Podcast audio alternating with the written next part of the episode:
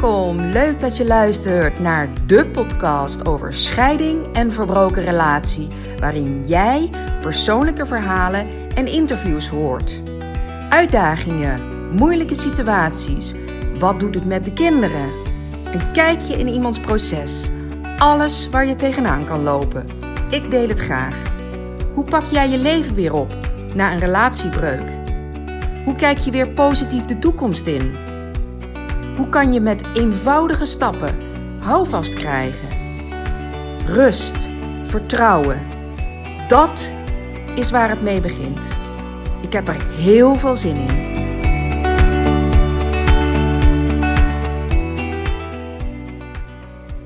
Veertien jaar geleden ben ik eh, zelf gescheiden. En ik kwam er toen alleen voor te staan met drie kinderen, die toen negen, zes en drie jaar waren. En dat was een pittige tijd.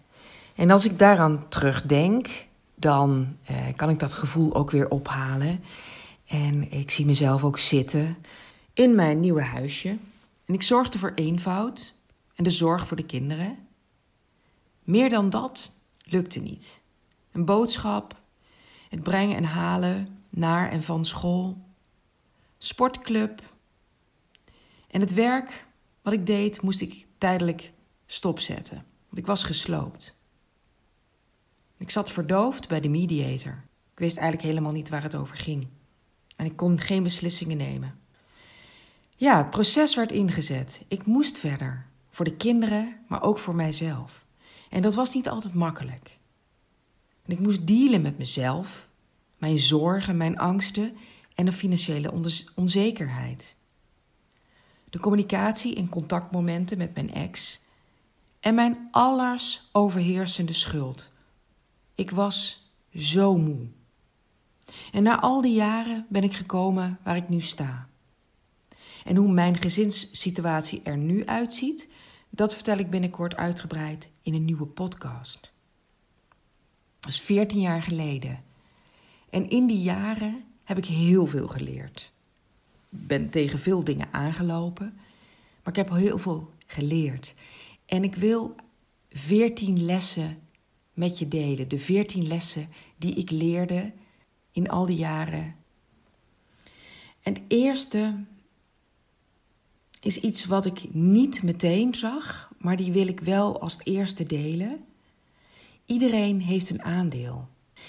En ik realiseerde dat mijn manier van zijn, mijn verwachtingen, mijn dromen, mijn vernieuwingen, mijn constante drang naar vernieuwing, dat bedoel ik eigenlijk, um, misschien ook niet altijd heel makkelijk is voor de persoon waar je mee samenleeft. En dat realiseerde ik me niet. En natuurlijk, de drang naar vernieuwing en uh, constant nieuwe plannen maken is hartstikke positief en hartstikke mooi, maar dat wil niet zeggen dat een ander daar ook voor open staat. En het inzien van het feit dat iedereen een aandeel heeft, gaf me rust vergeving en begrip. Het tweede, moet ik ook zeggen, is ook niet degene die ik, als, uh, die ik heel snel uh, in het begin van het proces heb geleerd. Maar omdat die ook zo belangrijk is, wil ik hem ook uh, als tweede benoemen. Ieder heeft zijn waarheid. En ik denk wel dat je begrijpt wat ik daarmee bedoel. Maar je hebt situaties en omstandigheden en de ene interpreteert het op zijn manier en de ander bekijkt het van een, van een andere kant. En ieder gelooft in zijn waarheid. En door maar vast te houden aan wat jij vindt, dan kom je niet tot elkaar. En je hoeft, hoeft op partnerschapniveau natuurlijk niet meer tot elkaar te komen.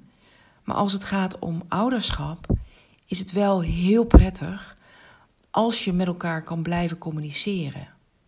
En als je open kan blijven staan voor dat wat een ander vindt of denkt dat is. Twee mensen met twee visies. Twee staten van emotie. Twee manieren van emoties uiten. Twee personen die op hun eigen wijze communiceren. En vooral twee personen met hun eigen overtuiging. En les nummer drie. dat ik de focus moest gaan leggen op dingen waar ik invloed op heb, waar ik sturing aan kan geven, welke ik kan veranderen. En dit gaf me kracht, waardoor ik de zaken waar ik geen invloed op heb, minder lastig vond. Dit vergt wel bewustwording, zelfreflectie, lef en doorzettingsvermogen. De vierde les. De kinderen hebben 50% van mijn genen en 50% van hun vader. Dus op het moment dat jij kritisch bent over hun vader, dan spreek je ook een deel van hen aan. Op het moment dat ik iets negatiefs vertel over mijn ex, raak ik een stuk in de kinderen. Ik kan niet voldoende bevestigen dat het uitermate belangrijk is geen slechte uitspraken te doen over je ex-partner. De gevolgen zijn groot en zijn tot op latere leeftijd voelbaar. Jij bent boos, teleurgesteld, voelt wraak, voelt je slachtoffer of hebt besloten de relatie te beëindigen. En dit is niet de keuze van de kinderen. Podcast 2 uh, ga ik, in podcast 2 ga ik hier uh, uitgebreid op in. Dus als je dit interessant vindt, kan je die even gaan terugluisteren. De vijfde les die ik leerde, dat het niet gaat om de aard van de situatie, maar hoe je ermee omgaat. Ja, nare en moeilijke situaties, omstandigheden zullen er altijd blijven komen in je leven. En het lukt echt niet deze te voorkomen. En kijk terug hoe je andere moeilijke tijden hebt doorleefd. Laat de aard los en ga leren omgaan met de situatie. Accepteren versus weerstand, dat is de zesde les die ik heb geleerd. Als je mind in een weerstand schiet, worden je mentale vermogens stugger. Je trekt de muur op en hoe groter de weerstand, hoe hoger de muur. Alles verkrampt.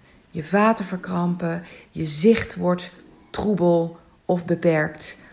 En als je gaat leren accepteren, dus de situatie gaat accepteren, geef je ruimte en je krijgt meteen rust. Er ontstaat ruimte voor een mogelijke oplossing. En de zevende les, hoe ik binnen mijn grenzen blijf en steeds weer terugkeer. Deze was zeer bevrijdend en ik ben hier ijzersterk in geworden. Rekening houden en zorgen voor een ander, zonder dat dit ten koste gaat van mezelf en de energie die ik heb voor mezelf kan houden. De achtste les, dat mijn schuldgevoel destructief was en hoe ik de verantwoordelijkheid heb genomen om van mijn schuld af te komen. Les 9. Dat wijzen naar een ander vaak voorkomt uit zelf niet hoeven voelen. Je ziet dit veel. Oordelen, schuld bij een ander leggen. En dit alles zegt meer over jezelf. Als jij tevreden bent, zelfliefde ervaart, heb je dat niet meer nodig naar een ander te wijzen. Les nummer 10. Dat kinderen meer aankunnen dan je denkt, mits je hier verantwoordelijk mee omgaat. En de elfde les Pas als je het verleden kan omarmen, vanaf dan kan jij jezelf omarmen.